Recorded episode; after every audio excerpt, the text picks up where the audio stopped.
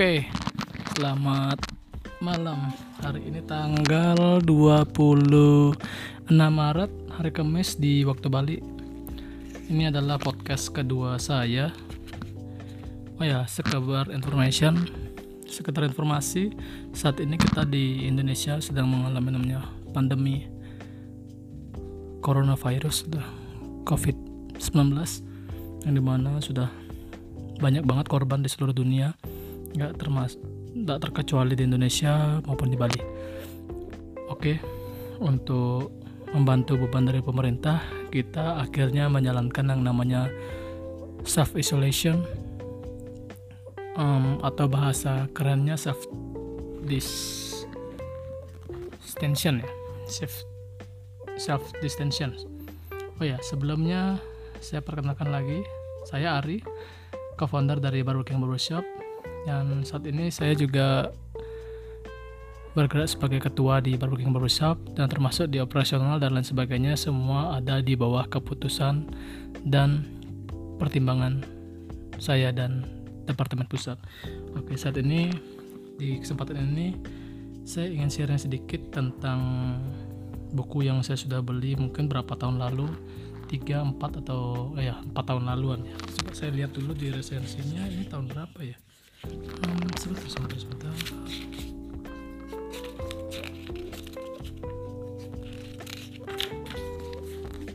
Ini dicetakan tahun 2014 berarti sudah saya beli sekitar enam tahun lalu. Baru saya baca sekarang. Ya ini judulnya si cacing dan kotoran kesayangan yang bagian ketiga yang diceritakan oleh Ajan Bram ya di mana kita tahu bahwa Ajan Bram adalah seorang um, filantropis maupun pembicara yang aktif memberikan pesan-pesan kemanusiaan.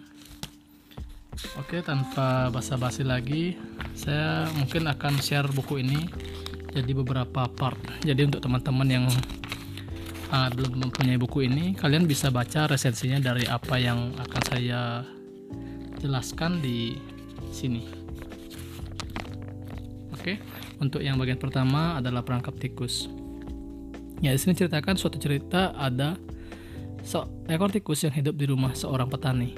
Ia adalah seorang seekor tikus kecil yang bahagia sebab ia mendapatkan cukup banyak makanan. Sungguh bagus punya tikus di rumah ini adalah pola pikir orang yang positif. Mereka mengatakan sungguh bagus mempunyai tikus di rumah karena itu artinya kita tidak memerlukan penyedot debu. Biar si tikus saja yang memunguti remah-remah kecil dan mungil. Eh, tapi itu kalau kita bisa melatih si tikus untuk mengambil remah di tempat yang benar. Ah, itu pikiran dari orang yang berpikir positif. Nah, masalahnya petani pemilik rumah tidak pernah menyukai tikus itu Suatu ketika, si tikus mengintip melalui retakan di tembok yang melihat petani itu tengah membuka sebuah bungkusan. Saat ia melihat benda dalam bungkusan itu, ia ketakutan. Petani itu ternyata membeli sebuah perangkap tikus. Begitu gara-gara si tikus itu, sampai-sampai ia langsung menemui sahabatnya si ayam dan berseru, Pak Tani beli perangkap tikus, ini mengerikan, ini bencana. Namun si ayam malah berkata, bukan masalahku, tak ada hubungannya denganku. Itu urusanmu, tikus. Pergi sana. Tikus itu tidak mendapat simpati dari ayam. Ia pergi menemui sahabatnya yang lain, Tuan Babi. Tuan Babi, Tuan Babi. Pak Tani beli perangkap tikus. Ini berita mengerikan. Aku tidak tahu apa yang apa aku bisa tidur nyenyak malam ini. Aku merasa aku dalam bahaya. Tuan Babi berkata, Gak ada urusannya denganku. Itu urusanmu. Perangkap tikus nggak bisa menangkap babi. Kamu lagi sial aja. Sana pergi. Tikus itu begitu kecewa dengan tuan babi. Maka ia menemui sahabatnya yang lain, Nyonya Sapi. Nyonya Sapi, tolonglah aku. Pak Tani beli perangkap tikus. Aku begitu paranoid sekarang. Kamu tahu kan tikus biasanya lari ke sana kemari dan tidak tahu lari menginjak apa. Aku bisa menginjak perangkap itu dan aku akan terbunuh. Nyonya sapi pun berkata, wah wah itu pasti karma dari kehidupan lampaumu, tapi sayangnya tidak ada hubungannya denganku. Tikus itu tidak mendapat simpati dari satupun sahabatnya. Dengan muram, ia pulang ke liangnya. Malam itu, seekor ular menyusup ke rumah petani itu dan ekornya terkena perangkap tikus itu. Ketika istri petani datang memeriksa apakah perangkap itu sudah menangkap tikus, ular itu mematuk istri petani itu. Akibatnya istri petani menderita sakit berat.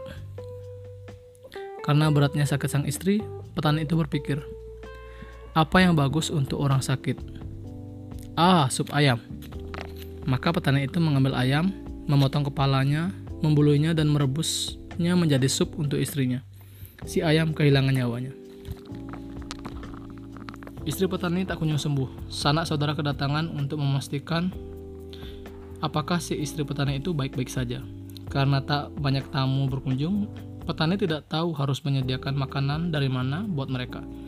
Jadi ia menangkap si babi, menjagalnya lalu menjadikan sosis dan ham untuk tamu-tamunya. Si babi pun kehilangan nyawanya. Sekalipun telah melakukan segala upaya, istri petani malang itu meninggal juga. Karena ia meninggal, Anda tahu betapa mahalnya upacara pemakaman. Maka petani harus memotong sapi dan menjual dagingnya untuk membayar biaya upacara. Jadi pada akhirnya si ayam mati, si babi mati, kehilangan nyawa dan si sapi dijagal. Semua ini hanya karena hal sepele, yaitu perangkap tikus. Jadi, itu bukannya hanya masalah si tikus, tapi masalah semuanya. Nah, pesannya, kita sering berpikir, ini tidak akan mempengaruhiku, tak ada urusannya denganku. Ini masalah orang lain, tapi kisah ini memberitahu kita, bukan. Ini bisa jadi masalahku juga. Itulah sebabnya mengapa kita harus saling menolong satu sama lain, walau kita tidak tahu bagaimana hal itu berakibat pada kita. Jika ada masalah dalam hidup Anda, mohon jangan pernah berpikir bahwa ini masalah Anda atau masalah dia. Alih-alih, pikirkan itu bagaimana masalah kita, sebab kita semua berada di dalamnya bersama-sama. Dan bagian yang indah dalam proses ini adalah berbagi dengan orang lain. Oke, itu untuk bab pertama yang mengenai perangkap tikus. Untuk berikutnya akan kita share di podcast berikutnya. Jadi pesan di sini adalah teman-teman ketika ada orang yang memiliki masalah, teman-teman sebisa mungkin membantu.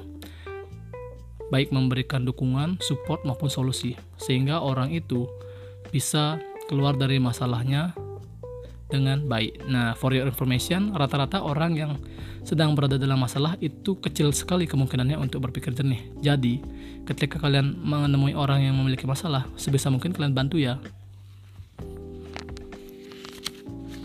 Oke, sekian dari saya. Sampai jumpa di podcast berikutnya. Dadah.